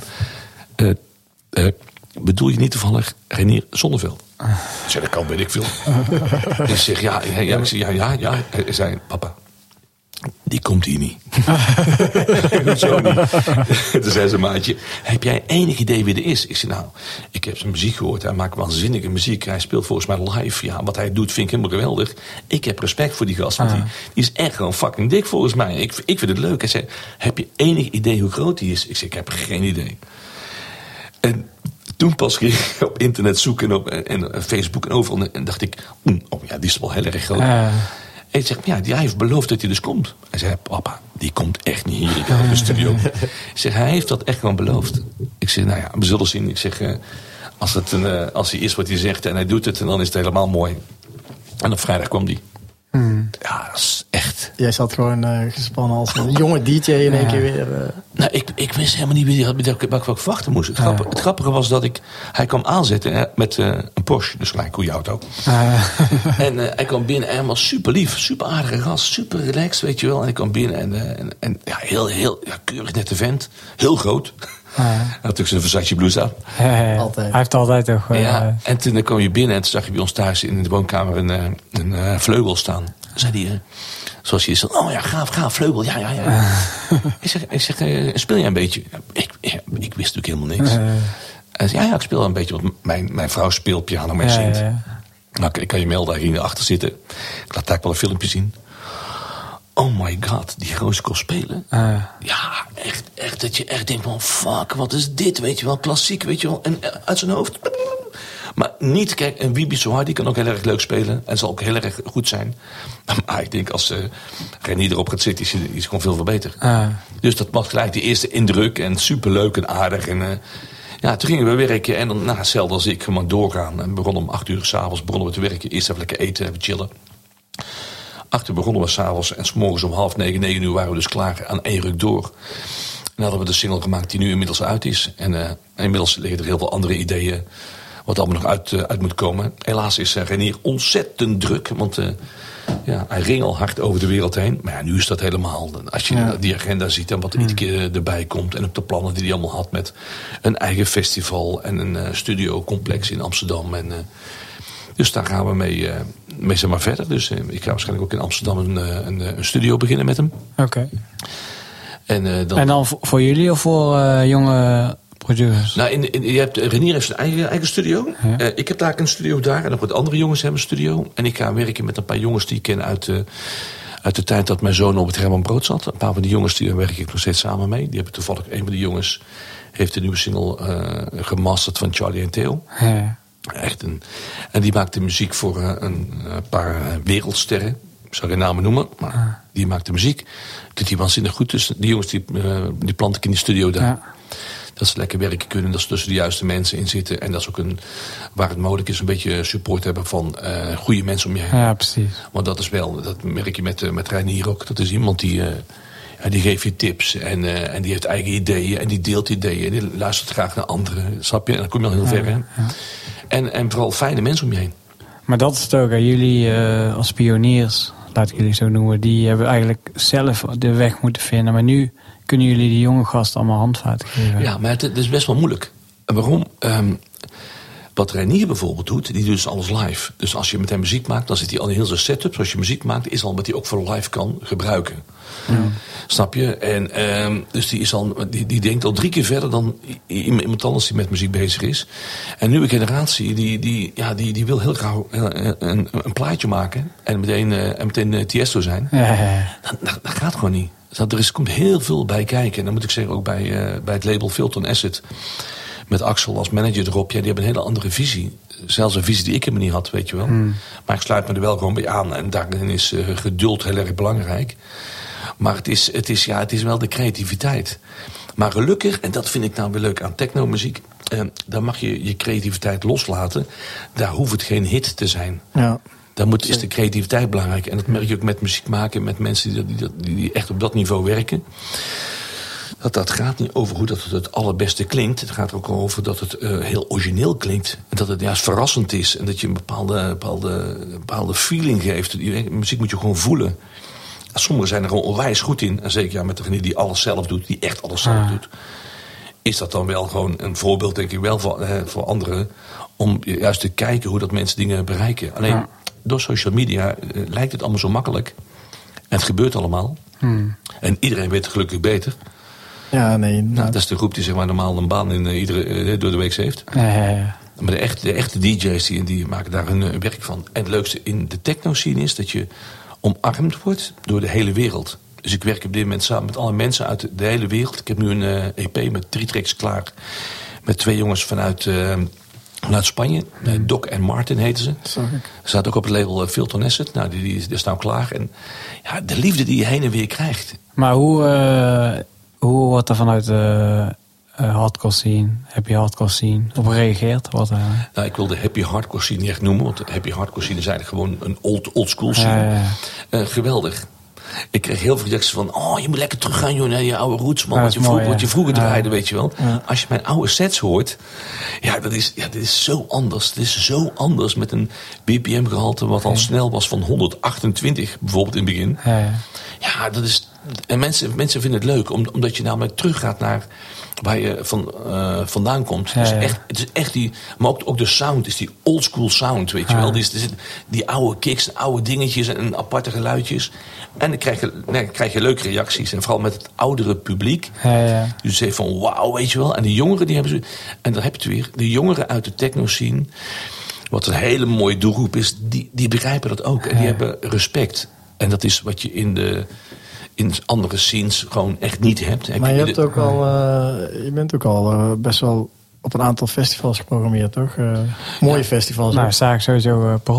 Barokkeville eh in Arnhem. Ja, en for, for Your Mind is natuurlijk ding dat eraan komt. Je hebt een, een partij dat heet eh, Verwonderd. Oh ja. Ik had me net weer drie, drie boekingen was zeg maar binnen. En, en alleen en, en, het probleem wat, wat, wat ik heb is dat ik zit vol. Er komen bij heel veel aanvragen binnen bij, eh, bij, bij Filter Nest ook. Maar ja, ik, zeg, ja, als je, ik zit gewoon vol. Ik heb gewoon af en toe drie boekingen op een zaterdagavond. En dan houdt het op. Maar laatst hadden we een feest in Groningen. En toen moest ik, eh, moest ik, eh, ja, ik moest binnen twee uur uit Groningen, centrum Groningen, ja, centrum Eindhoven. Twee uur. Ja, en dan- ik weet niet of dat verstandig is om in een podcast. in deze podcast kan je alles stellen. Maar we reden op een gegeven moment, we reden weg. En toen kwamen we een soort, in een soort, ik weet niet wat het was, een soort flits was er. Ja, flitser. En, nee, nee, nee, dat was... Nee, het, het was nee, een soort, ja, ik weet niet, een soort, een soort warp, een soort time warp dingetje reden we erheen. Nou, we stonden binnen anderhalf uur in, de- in, een- in de Effenaar in Eindhoven. Anderhalf uur. Ja, dat- stap, en we hebben echt niet, niet hard gereden. Heel ons keurig aan snijden, maar dan Ja. eens een time warp dingetje of flits, iets was. Nee, maar bij eh Breukelen heb je die tijdmachine. Ja. Dus je, ben je, je bent door die tijdmachine bij Breukelen Ja, gegaan. maar dat, soort dingen. Dus dat je dus op een gegeven moment, gewoon, dat je echt, eh, ik, heb, ik kom nou weer een feest aan, dan sta je gewoon in, in Zeeland heel lang. Om vier uur en dan moet je om zeven uur in Nederland, of in Nederland, in, eh, in, eh, in- ergens in Nederland beginnen. Ah. En dan moet je op een paar uur rijden, weet je wel. Maar ik doe dat graag. Maar ik wou zeggen, dat eh, geeft jou ook wel eh, een bepaalde kick of jullie. Jij bent ook uh, raceliefhebber, toch? Ja, Ja, nou, ook dat. Oh, oh, oh, oké. Met Mijn tourmanager zit naast me. eh, Giel, ja, die rijdt dan. En die rijdt altijd, ja, behalve als het regent, rijdt hij altijd, altijd hard. Heeft hij als boetes gereden? Nee, Oké. Nee, toch? Netjes. Ja, netjes. Flitsmeister, ja. Nee, nee maar het, het, het fijne is dat, dat ehm, met, met wat ik normaal gesproken doe... en zeker omdat ik mijn creativiteit qua muziekkeuze en qua remixen... blijft het wel leuk wat ik allemaal doe. En dat doe ik met heel veel liefde, want ik hou echt van plaatjes draaien. En ik, ik hou ervan als mensen gelukkig zijn voor me. Maar ik moet wel heel eerlijk zeggen dat eh, met, eh, met soms andere stijlen draaien... En vooral, en ook met hip-hop, maar ook met, zeker- met eh, eh, techno. Vind ik wel, dan, dan, dan, dan, anders sta je gewoon twee uur hè, met techno. Hè. Dan denk ik, met- als ik een uur mijn eigen ding doe, denk ik, poeh. Maar met techno twee uur maakt me weer een bal uit. En dan heb ik zoveel plezier. Maar komt dat door de nieuwe energie die je eruit haalt? nou, alles wat ik draai, maak ik zelf. Ja. Dus er is geen één plaat die van internet gedownload is. Er is geen één plaat van, van vrienden of collega's die ik zeg maar draai. Ja, ja. In de scene, eh, dat heb ik een beetje van eh, Renier ook. Ja, Renier staat gewoon fucking tien uur soms. Ja, draai, draai je ook geen plaat van hem? Of Eh, eh, vanuit het label? Nee, nee? nee, nee, nee. Nou ja, ik sta dan binnenkort op Free Your Mind, dan, dan open ik. Dus ik ben natuurlijk een groentje in de techno scene inmiddels weer. en, maar dan, dan ben ik ben dus nu volop bezig met nieuwe muziek te maken. Dat ik ook echt maar openingsmuziek heb. Dus niet dat het gelijk eh karma is, maar Ja. dat het wel gewoon lekker gewoon chill. 130 bpm max, maar nog wel met een hele fijne groove, weet je wel. Ja, En, eh, ja. Ja, ik, eh, ik zei dat eh laatst dus ook al toen je bij ons draaide. Van echt een fijne set. En mensen ontvingen hem ook. Ja, maar dat, dat was het rustigste wat ik zeg maar draaien Ja. kan. En, dat, en dan moet het dan nog rustiger. Ja. Maar dan, ik heb gisteravond in de auto, en dan heb ik, ik heb gisteren twee, twee tracks gemaakt. En dan in de auto testen, en dan eh, laptop erbij. En dan eh, ja, twee uur rijden naar eh, Friesland. Dus, en dan aan het maken. Dan, heb ik, dan zegt Giel, ja, ik vind dit, ik vind dat een beetje linksaf, een beetje rechtsaf, weet je wel. Aha. Want hij is natuurlijk ja, en, fucking op de hoogte van zeg maar, muziek en fashion en alles. Dus het is leuk om, om een jonge gast naast me te hebben die gewoon eerlijk is. Ja, precies. Want dat is in het leven, daar heb je het nodig, jongens. Je hebt eerlijke mensen om je heen nodig. In alles, maar zeker in muziek ook. En dan, en dan is het van, ja. En ik ben onwijs snel. Wel, mensen geloven niet dat ik echt eh, heel snel muziek kan, kan maken. En dan zeggen ze, ja, klinkt dan wel of niet? Nou ja, ik heb een beetje. Misschien wat, eh, wat, wat, wat Renier ook gewoon heel graag heeft. Die begint ergens aan, die maakt het af. Ah, En die heeft nog zoveel muziek liggen. Die man heeft nog zoveel muziek liggen. Zo gaaf, jongen, om met dat soort mensen te werken die echt voor die muziek gaan, weet je wel. Ja. Dus ik doe dat nu ook. Ik vind dat leuk en, en het maakt me gelukkig. Ja, blij kan je me niet maken. Hey, en eh, ja, we moeten een beetje gaan afronden. eh, zo ik heb nog wel een Hoe lang vraag. zijn we al bezig, jongens? Ja, we zijn al bijna 70 minuten aan het... eh, 70 minuten. Nou, laten we gewoon de- voor de langste podcast. Ja, want ik, ik, ik ben dus ook nog eh, persoonlijk wel benieuwd wat, wat, waar je het meeste gevoel, of wat jouw leukste herinnering is aan, eh, aan, aan welke plaat van Charlie Lones en Mendel Tio is, is voor jou het allervetst? Het hoeft niet eens, een- niet eens een, eh, een van, die, van de beukers te zijn. Maar. Oeh, ja, dat- dat- die vraag is al vaker gesteld. Natuurlijk, dat, uit. dat wil iedereen. Ja. Dat, heeft Kijk, uiteindelijk. dus, ik, ik denk dat, eh, het klinkt heel cliché, dat eh, Wonderful Days ook eigenlijk voor mij wel het meest bijzondere is. Zeker om het ontstaan van eh, de platen. En het staat in mijn boek staat het ook, dat is wel grappig, maar ik, had, ik heb een hele slechte eigenschap dat als ik s'avonds na een party thuis kom om nog even in de koelkast te duiken. En dan alles op te eten wat erin zit. Maar dat heeft toch iedereen als hij eh, s s'nachts thuis komt? Ik in ieder geval wel. Maar in ieder geval, als er dan kaas ligt, dan, ja, dan kan ik gewoon een kilo kaas in één keer achteraf duiken. Ik ben echt zo slecht erin. En die tijd deed ik dat dus heel vaak. En dan heb je dus een hele, hele bonk vet op, op je maag liggen. En een maagpijn dat ik had, een maagpijn. Dus er geen mensen na zo'n party, eh, kaas op, maagpijn, de bed toe. Auw, kan hem niet slapen. Weet je wat? Beneden mijn hok, mijn studio in, mijn oude huis toch. En eh, nou, dan, dan, dan moet ik iets doen, weet je wel. En toen ging ik dus echt in, tussen mijn platencollectie... Want eh, onze creativiteit, en, en iedereen deed dat... ging ze uit oude platen halen, Ah. samplen, een beetje rommelen. En ik plak, eh, pak een, een hele oude plaat... en dat was op volle tour of zo. Ja, ja, ja, zo'n- ja. verzamelplaat met allemaal foute zooi erop. En ik zet dus die plaat op... En, en, en omdat we dus, en dan heb je het alweer, een beetje over heel de wereld reizen hoor je wat een bepaalde sound is. En in Duitsland hadden ze die rave sound. En met die rave sound hadden ze platen, albums op 45 toeren gezet. Dus dan krijg je zo'n Mickey Mouse stemmetje. Dan gaat alles in een keer sneller. En dat was helemaal hip. Dus ik ging gewoon oude albums zet ik op 45 toeren. En dan, nou, klinkt niet, klinkt niet. En geen een zit de naald erop. En dan kwam in één keer...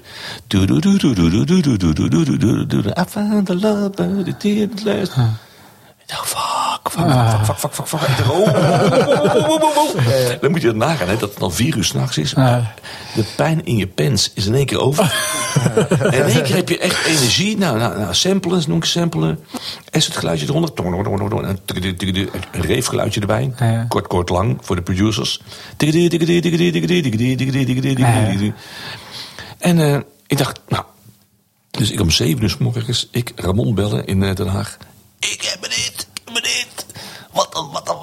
dan, zeiden, kom, kom naar Den Haag toe, kom naar Den Haag, dan gaan we samen werken. En nou, en eh, dus ik eh, heel die zooi maar meegenomen. je wist al dat het een hit zou worden. Ik wist meteen, vanaf de ene keer is, dit wordt een hit, een klapper. Ik, heb, eh, ik heb er heel vaak eh, naast gezeten ook, maar, ook, eh, maar ook heel vaak goed. En eh, trouwens niet mijn grootste hit. Die komt eh, binnenkort trouwens opnieuw uit. Komt een primeurtje aan. Oh, we hebben een. We lekker we deze, primeur, eh. Oh. Maar in ieder geval, uh, Wonderful Days dus. En eh, toen gingen we die plaat eh, maken. En toen ging die plaat op een gegeven moment uitbrengen en persen. Er kwamen de reacties over de wereld binnen. Toen wist je, dit is een hit. En die, eh, die plaat maakte eh, Ramon aan mij in één keer tot ja, hele gelukkige mensen Ja, ja, ja, ja. op al, het, al het gebied. En die openen ook echt alle deuren. Maar de totstandkoming van die plaat gewoon Ja. pure toeval. Gewoon fucking mazzel. Ja. En nu pak ik nog steeds elke keer eh, een stuk kaas. Want je weet, je weet nooit natuurlijk Nou, wel wat, nou, wat er achteraan komt. Nou, nou kijk, even voor de mensen, even gaan het over gezondheid hebben. Eh, melkproducten zijn in het algemeen echt heel slecht voor eh, mensen. Goed voor baby's. Hè. Er zit heel veel eh, spullen in om ervoor te zorgen dat een kindje heel snel groeit. Hè.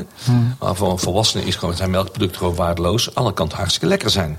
Als ik dus kaas eet nu, of ik pak pizza of een lasagne of gewoon een homkaas. Ja.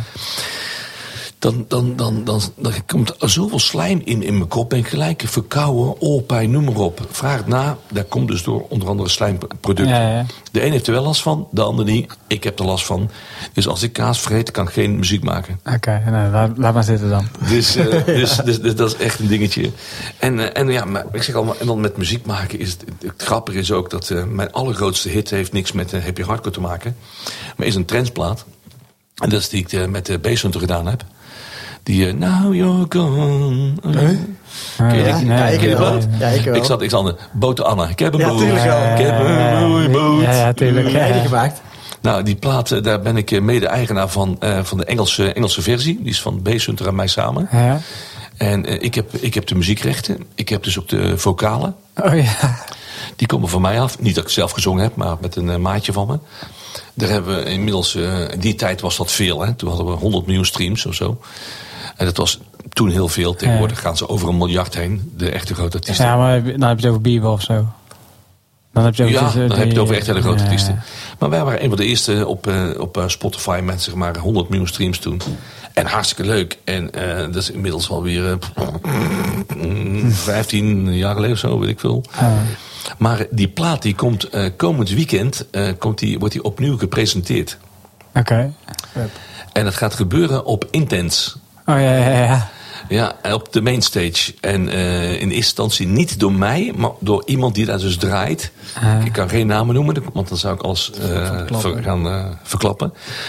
Maar er is heel veel interesse voor die plaat eh, vanuit de wereld. En eh, we hebben toevallig van de week, eh, nou gisteren, akkoord gekregen vanuit zeg maar, Zweden. Omdat we dat, eh, dat product doen we wel gewoon samen. Want die jongen die krijgt er ook gewoon de, de helft van. Maar gaan we het eh, opnieuw op de markt zetten in een iets harder jasje. Ja, ja, ja. Maar in een heel hard jasje. Maar hij is echt dikke licht. Maar dat was ook echt een dikke plaat. Of ja, het was echt een hit gewoon toen Als je- destijds. Ja. wereldwijd. Vraag, vraag aan een Engelsman. Iedereen kent het. Ja. Het verhaal achter die, eh, die plaat is eh, dat ik eh, de eh, recordhouder ben in de Engelse chart in eh, de wereld. Met vijf weken lang een dansplaat in de commerciële chart in Engeland. Heeft ook nooit iemand in de muziekgeschiedenis eh, bereikt. Ah. is ook pure toeval, want eh, ik had zoiets van, eh, hoezo dan? Maar het blijkt heel bijzonder te zijn, want je, normaal is het Adele en noem het dan maar op, weet je wel. En Red Hot Chili Peppers staan er altijd. Maar een dansplaat nooit langer dan één week op nummer één of twee. Maar wij hebben dus eh, vijf weken lang op nummer één. Dus we zijn de recordhouder. Maar hoe is, hoe is dat dan eh, ontstaan, die, eh, dat jij er mede in zit? Nou, die, die, die plaat, ik kreeg via een relatie van me uit het buitenland kreeg ik een, een, een bepaald thema binnen. Waarop wij zoiets hadden van, ah, dat is gaaf man, daar moeten we even iets, iets mee gaan doen. Dus we maakten een versie, een, een Eng- Engelse versie van een soort heel fout plaatje. En we dachten dat het uit Roemenië kwam, Ja. het thema. En we maakten die plaat en die plaat die, eh, brachten wij uit. En ehm, dat duurde ongeveer eh, een jaar. Moet naar een jaar lang was die, was die plaat uit. En toen werkte ik bij eh Slam FM. En toen vroeg ik aan mijn music director van... ja, waarom draai je niet, joh? De plaat is ook leuk. Hij zei, nou, hij plaatst helemaal niks, joh. En, commercieel, en klinkt niet. En dat is helemaal top. En helemaal niet, helemaal niet, helemaal niet gaaf, weet je wel. Helemaal niet cool. En ik dacht, ja, fuck it, fuck it, fuck it.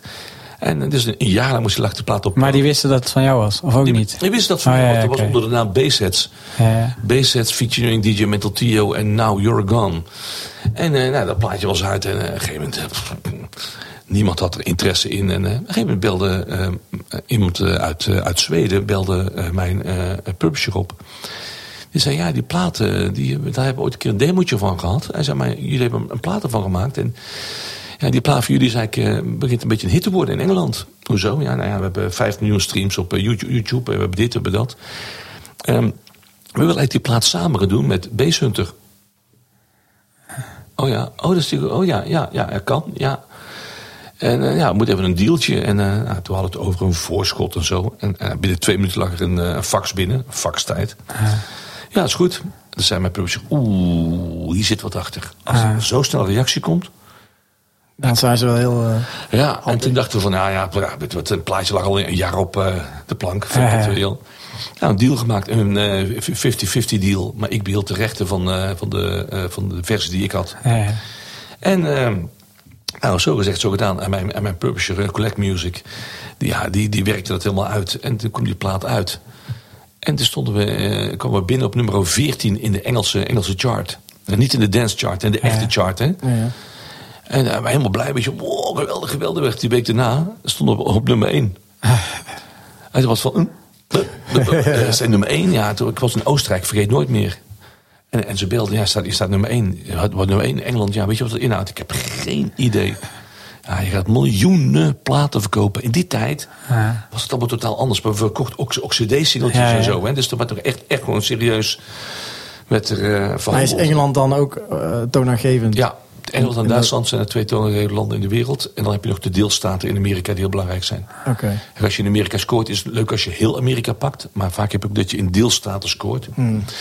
Dus het is niet altijd gelijk goud wat je daar verdient. Maar inmiddels, uh, nu, 25 jaar verder, is de dance scene in Amerika ook heel erg groot. Moet je nagaan, toen wij in Amerika kwamen met Charlie en Theo vroeger... was het alleen maar rock, R&B en hip-hop. Ja, ja, zeker. Maar ze hebben ook heel lang toch geen uh, grote DJ's gehad? Nee, helemaal niks. Dat is echt... Uh, ja, pas de laatste jaren dat het enorm groeit. Ja, dan heb je natuurlijk wat je over heel de wereld hebt. Dan heb je in één keer uh, de DJ-clowns... die in één keer uh, met mar veel marketing in de markt gezet worden. Ja, ja. En vooral bezig zijn met een goede show neer, uh, neer te zetten... met licht en geluid en met taart te gooien. Ja, dat is prima. nee, maar als de, mensen dat, als de mensen dat heel leuk vinden... is het fantastisch. Hè? Als het entertainmentgehalte goed is... het maakt mensen gelukkig. Wat ze ook doen, maak je een bal uit. Nee, dat klopt. Snap je? je komt toch voor een bepaald feestje. En als iedereen denkt van, oh, nou, er is hij. Nou, los. Ah. Hey, super, toch? Ja, ik vind altijd knap hoe ze dat dan doen, hè. Uh, dan staan ze gewoon uh, tien minuten taarten te gooien en die muziek die blijft gewoon doorgaan. ja, maar ja, nou, aan de andere kant is het zo dat, dat geen mens, die dat show-uurtje in elkaar zet. De, de, mensen verwachten wel dat het vuurwerk op tijd gaat, op de drop valt. Hmm. En de lichteffecten lopen en, en uh, nog meer pyro en nog meer rommel en nog meer CO2. Psh, ja. Het moet allemaal wel kloppen en dat zit dan allemaal via een bepaalde sturing in het uh, in de show verwerkt. Dat je als, als je ervoor staat, je denkt van wauw, wauw, wauw. Ja, nee, natuurlijk. Je en alleen een kenner is bezig, hè, want je zegt al, en die plaat loopt er gewoon door. Hoe kan dat ja, nou? Nee, dat, dat... Ja, omdat hij helemaal niks doet. Nee, weet je wel? En het is, uh, maar Maar ja, ja, je- aan de andere kant, ik, ik denk wel dat 9 van de 10 DJ's plaatjes aan elkaar kunnen mixen. Met de apparatuur van vandaag de dag is het heel makkelijk. Kan iedere boerenlul. Dus ik denk dat de platenkeuze belangrijker is dan het mixen. En ik vind ook dat het show-element nog belangrijker is dan hoe dat je het bezig bent. Want er zijn DJ's die kunnen wel zinnig mixen, maar die kijken meer naar hun CD-spelers. Ja. En dat ze naar de mensen kijken. En ik vind het belangrijk dat je naar de mensen kijkt. Ja. En ik vind die combinatie van en gewoon zelf alles doen. En ook durven fouten te maken, vind ik juist het leukste wat er is. Want, want als je een show moet doen dat je helemaal niks doet. Ja, dan word je echt niet gelukkig van hoor. Dan word je echt niet gelukkig Nee. van. En dat gaat bij sommige mensen dan heel erg ver. En dan, ja. Maar ja, ik, als ik, ik heb eh, ook wel eens oude beelden van jou ook, eh, gezien met, eh, met Charlie. Of, of alleen maar in Duitsland en zo. Maar dan heb je toch ook altijd die interactie al volop gehad. En, maar nu, als ik nu, eh, of als wij met jou mee gaan, of we- we- ik zie op Instagram, je hebt nog steeds volle bak die, die interactie. Ja, maar dat, daar, daar doe ik het voor. En dan komt er weer een, een oud verhaal wat ik altijd vertel. De reden dat Tina Turner nog altijd op het podium staat... is niet vanwege het geld, is vanwege die interactie met die mensen. De liefde die je geeft en vooral wat je terugkrijgt... is het mooiste wat er is, het allermooiste. En zo, ja, zo hoopt ook een Tina Turner... maar ik ook straks gewoon liefst te sterven op het podium... In, eh, met wat je het allerliefste doet. Ah. Want voor het geld, voor het geld doe je het niet meer, weet je wel. Je doet het puur voor die liefde. Ja. En, en sommige DJ's stoppen ook omdat ze gewoon weten dat ze al jarenlang de boel lopen te faken. Ja. En je kunt jezelf niet voor de gek houden. Iets wat puur en eerlijk is, hou je heel lang vol.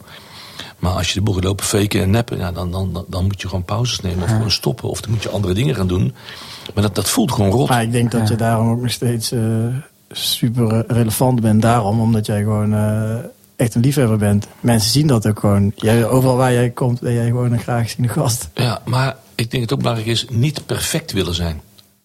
Nee, ja, Kijk, een, een show die perfect is, eh, dat, dat, dan, dat gaat ten koste van iets. gelikt. En mensen, en zeker denk ik, ja, heel de wereld trouwens.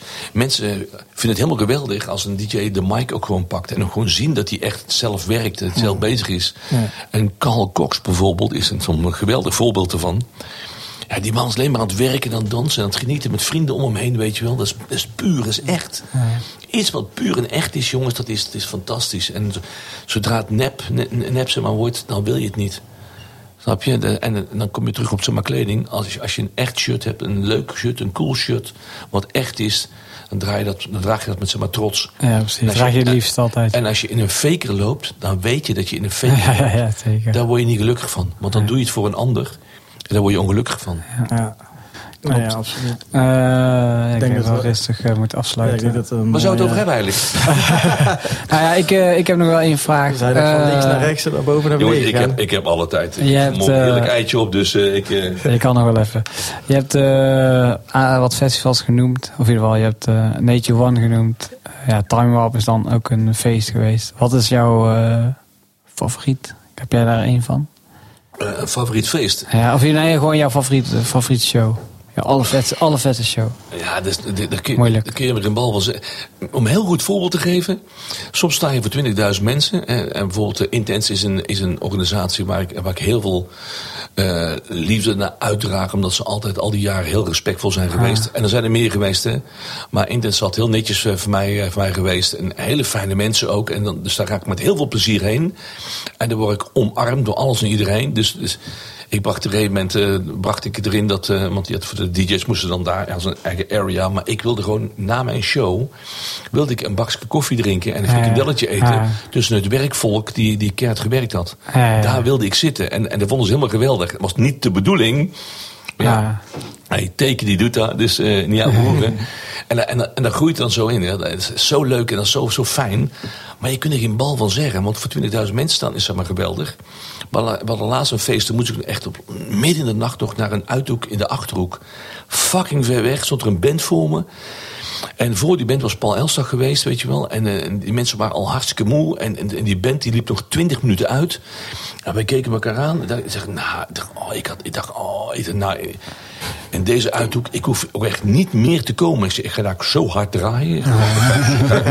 dat ze me nooit meer terug willen. En uiteindelijk na 20 minuten was dus die band klaar.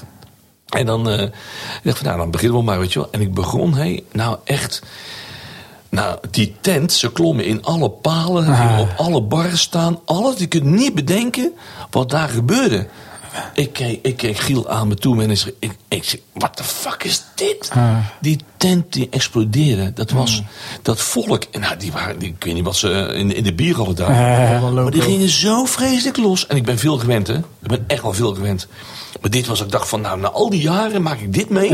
In een uithoek in Nederland met zoveel liefde wat ik terugkreeg. Nou, en ik heb daar fucking hard eh, gedraaid. En die mensen gingen helemaal los. En, ik, ja, en zei die eigenaar op het eind... Ja, dit hadden we lekker even nodig. Oh, volgend jaar weer. Toen dacht ik mezelf, nee, nee ja, oké, oké. Dus als je mij vraagt, wat vind je het allermooiste? Ik kan er geen bal Nee, zeggen. nee. Het is maar net waar je de liefde krijgt. Of het nou voor duizend mensen is in, in, in een klein tentje... of voor twintig op een zeg maar, festival. Dat is echt een hele ja, andere wereld. Laten we het dan, eh, want jij noemt nu, nu juist, je hebt het eh, best wel over recente dingen dan. Maar als je jouw tijd met eh, Charlie in, in Duitsland vooral eh, veel. Wat, Ja, nee, dat, als, kijk, als het gaat over bijzondere dingen, de Love Parade... als je daar stond, was, maar- dat was als je erover nadenkt... maar ook die, ook die clubs en zo. Of eh, of- Ja, ja, die zijn de clubs. Ik weet, in eh Saarbrücken was er een club waar we altijd zeg maar, kwamen. Maar dat is, als je, we hebben alle clubs gehad natuurlijk, alles, alles, alles. Maar dat is, dat is één tent, die, die vergeet je never nooit meer. Want toen kwamen wij daar en toen waren we ook echt een supersterren in Duitsland. Hè, maar echt supersterren. Dat, mensen begrijpen het in Nederland niet, wat, een, wat het betekent om superster in Duitsland te zijn. Goed voorbeeld, Sylvie Meis Ja. is superster in Duitsland. Zij doet het daar heel goed met alles wat ze doet. Wij zijn een beetje jaloers in Nederland. Vooral de bekende Nederlanders zijn jaloers op Sylvie. Maar Sylvie doet het fucking goed. Zij is echt de enige echte celebrity die we hebben. De rest stelt niet mee. Je hebt Sylvie, plaats 1 tot en met 10. En dan komt heel veel lang niks. En dan komt de rest. Ja. Zo groot is zij. Nou, dat, wij waren ook heel groot in Duitsland. En toen werden we uitgenodigd in een club in Saarbrücken. En nou, die eigenaar helemaal blij, weet je wel, helemaal blij. Oh, geweldig, geweldig. Champagne, champagne. En eh wij, oh, doe wel mee, weet je wel. Maar we hadden heel weinig geslapen. Echt eh, zo weinig. We waren zo moe. Dus Ramon, Charlie, Charlie en ik dus drinken, drinken, drinken. En remmen dronken, dronken, dronken. En nou, avond drie, vierduizend mensen binnen. Achter de draaitafels. Op vinyl draaien. Ah. Dus op een gegeven moment, eh, ja, hier zijn die Käsefresser aus. Want ze noemden ons die Käsefresser. eh, die, die, die George Stürmer aus Holland. Hey, Charlie, Ja. heel die tijd. En ik had net met mijn zatte kop, ik was zo dronken. Had ik een plaat op, opgelegd. En, maar niet op eh, 45 toeren, maar op 33. Dus veel te langzaam. En, dus ik zet die plaat erop. Een plaat erop. En ik zet. Charlie, eh, en door. En ik doe. Start. En die plaat zo. Die mensen handen hoog en klappen, jongens. Schreeuwen. Geweldig, geweldig. En wij we waren echt zo dronken. We keken elkaar aan. Echt van. Maar- Maakt niet uit wat je deed. Maar ook een moment, hè? Niet, Ja, ja. niet dat het even snel is van. Oh jongens, oh shit, shit. Nee, maar echt zo van. eh, weet, je, weet, je, weet jij wat de missie is? Dan was het. Oh, oh ja, 45 toeren. En dus drukte op 45 toeren. En dan ging ik van. to- naar to- to- to. Nou, op dat moment dat ik op 45 toeren drukte, ging die plaat in één keer snel. En die keek in één keer, klonk in één keer lekker en dik en hard. Die tent ontploft, die ontploft. Toen moesten we daar dus gewoon anderhalf uur draaien. Maar helemaal dronken. Ik heb geen idee hoe die avond verlopen is. Ik heb geen idee of we überhaupt normaal gemixt hebben. Ik weet wel dat eh, Ramon is eh, eh, ziek in een taxi naar huis gegaan. Tijdens de set. Nee, daarna. Die, die, die was gewoon kwijt. Eh, ik ben op een gegeven moment ook eh, thuisgekomen. Ik weet echt helemaal niet hoe. Ik weet wel dat alles onder de kots lag. En, en, het, en, en het mooie van deze anekdote is... we vlogen vanaf Luxemburg terug. En toen hadden we een vlucht, was rondom, rondom de kerstdagen. Toen kwamen we aan en we waren ziek, jongen. Vanuit de taxi, raam open, overgeven. Ziek, ziek, ziek. Sommige DJ's begrijpen wat ik bedoel, hoe dat werkt. en we kwamen echt bij het vliegtuig aan. En het vliegtuig was helemaal leeg. En daar staan twee bloedmooie stewardessen. Niet een beetje, maar in de categorie tussen 9 en een, en een 12. Ja, ja, Ja. En ik dacht, nee. En we stonken naar kotsen, we waren ziek. En, het is, en dan ben je natuurlijk, dan komt dat mannelijkheid hem ook van, dat toch een beetje het mannetje zijn. Ja, die hadden lang gezien dat wij natuurlijk helemaal eh katje lang waren. Dus eh, toen vlogen we naar eh, Amsterdam terug met die dames. En die, en die stewardessen hebben naast ons gezeten. Met een kotzakje. En we hebben ons heel de reis verzorgd. Ik schaam me nog steeds voor eh, dat moment. Maar dat, was, dat zijn we die dingen. Ja, als je iets over clubs in Duitsland. Ah. Ja, maar dat is toch vet dat je dan zulke eh, dingen nog steeds in je hoofd hebt. Ja, ja, ja, ja, dat is wel. Als je, je zo, want je maakt zoveel dingen mee. Dus je, hebt, Je vergeet veel ook zoveel. Ja, dus je vergeet zoveel. Alleen het zijn van die, van, die, van die grappige dingen, weet je wel. Dat je denkt van, oh, wat is... Maar dat was echt wel zo komisch. Oh, wat waren we dronken. Oh, wat ging Maar ja, alles dan, fout. dat wil toch ook gewoon zeggen hoe groot je dan was. Dat je alles, alles wat je deed was, was goed dan op dat moment. Ja, maar ja, daar hadden we net in de auto over. Het, het, het mooie is van het, het, het hele beroemd worden is niet zo heel moeilijk, denk ik. Het, het beroemd zijn op het momentum is, is, is wel heel moeilijk. En wat nog belangrijker is, hoe hou je het vol? En, eh, en dan krijg je de fase van, hoe ga je ermee om als je minder beroemd wordt? Ja. Hoe ga je daarmee om? Accepteer je dat? Of eh, eh, ben je net zoals andere, sommige bekende Nederlanders die maar alles in een magazine plaatsen als ze weer 15 kilo af zijn eh, gevallen. Dat ze dan een fotosessie laten doen of whatever, weet je wel. Sommige mensen willen maar, willen maar Blijven doorgaan. heel ik denk, ik denk het hele traject van, van groot worden en teruggaan en het accepteren. En daar ben ik heel dankbaar voor het feit dat ik nog steeds plaatjes draai. Dat ik heel veel fijne mensen om me heen heb. Dat ik eh, nu eh, met eh, de techno omarmd word door Reinier. En dat ik gewoon leuke evenementen kan doen. Fijne mensen om me heen heb. Zakelijk goede mensen om me heen heb. En, en dat leer je door vallen en op te staan. Want het klinkt ook als een succesverhaal. Ja, en, maar als, als we gaan praten zinnetje. over, over de fouten die ik gemaakt heb, dan eh, wordt een talkshow van denk ik, tien uur. Maar daar heb ik het niet over. Nee. Ik zoals we aan het begin het verhaal zei, graag vooruitkijken. Ja. Positief, dat is eh, wat het leven omdraait. Ja, nee, ja, absoluut. Nou, Ik denk dat het een mooie mooie afsluiter is. afsluiter is. eh, we hebben een hele voetbalwedstrijd vol uh, gehoord eigenlijk gewoon. Anderhalf uur eh, Theo. Ja. Heel, heel af en toe ons. En eh Nee, jongens, 85 minuten Theo, 5 minuten ons. ik heb het heel erg graag gedaan. Ik vind het Ah, leuk. En ik kom, ik, ik kom hier ook heel erg graag. Dat weten we. De liefde is wederzijds volgens mij. Ja, Absoluut, zeker. zeker weten. Zeker weten. bed in. Yes. Super bedankt. Theo, bedankt. dank Graag je wel. gedaan jongens. Tot de volgende. Thanks weer voor het luisteren. Volg ons op onze Dresno Coach socials. En deel onze podcast met je vrienden.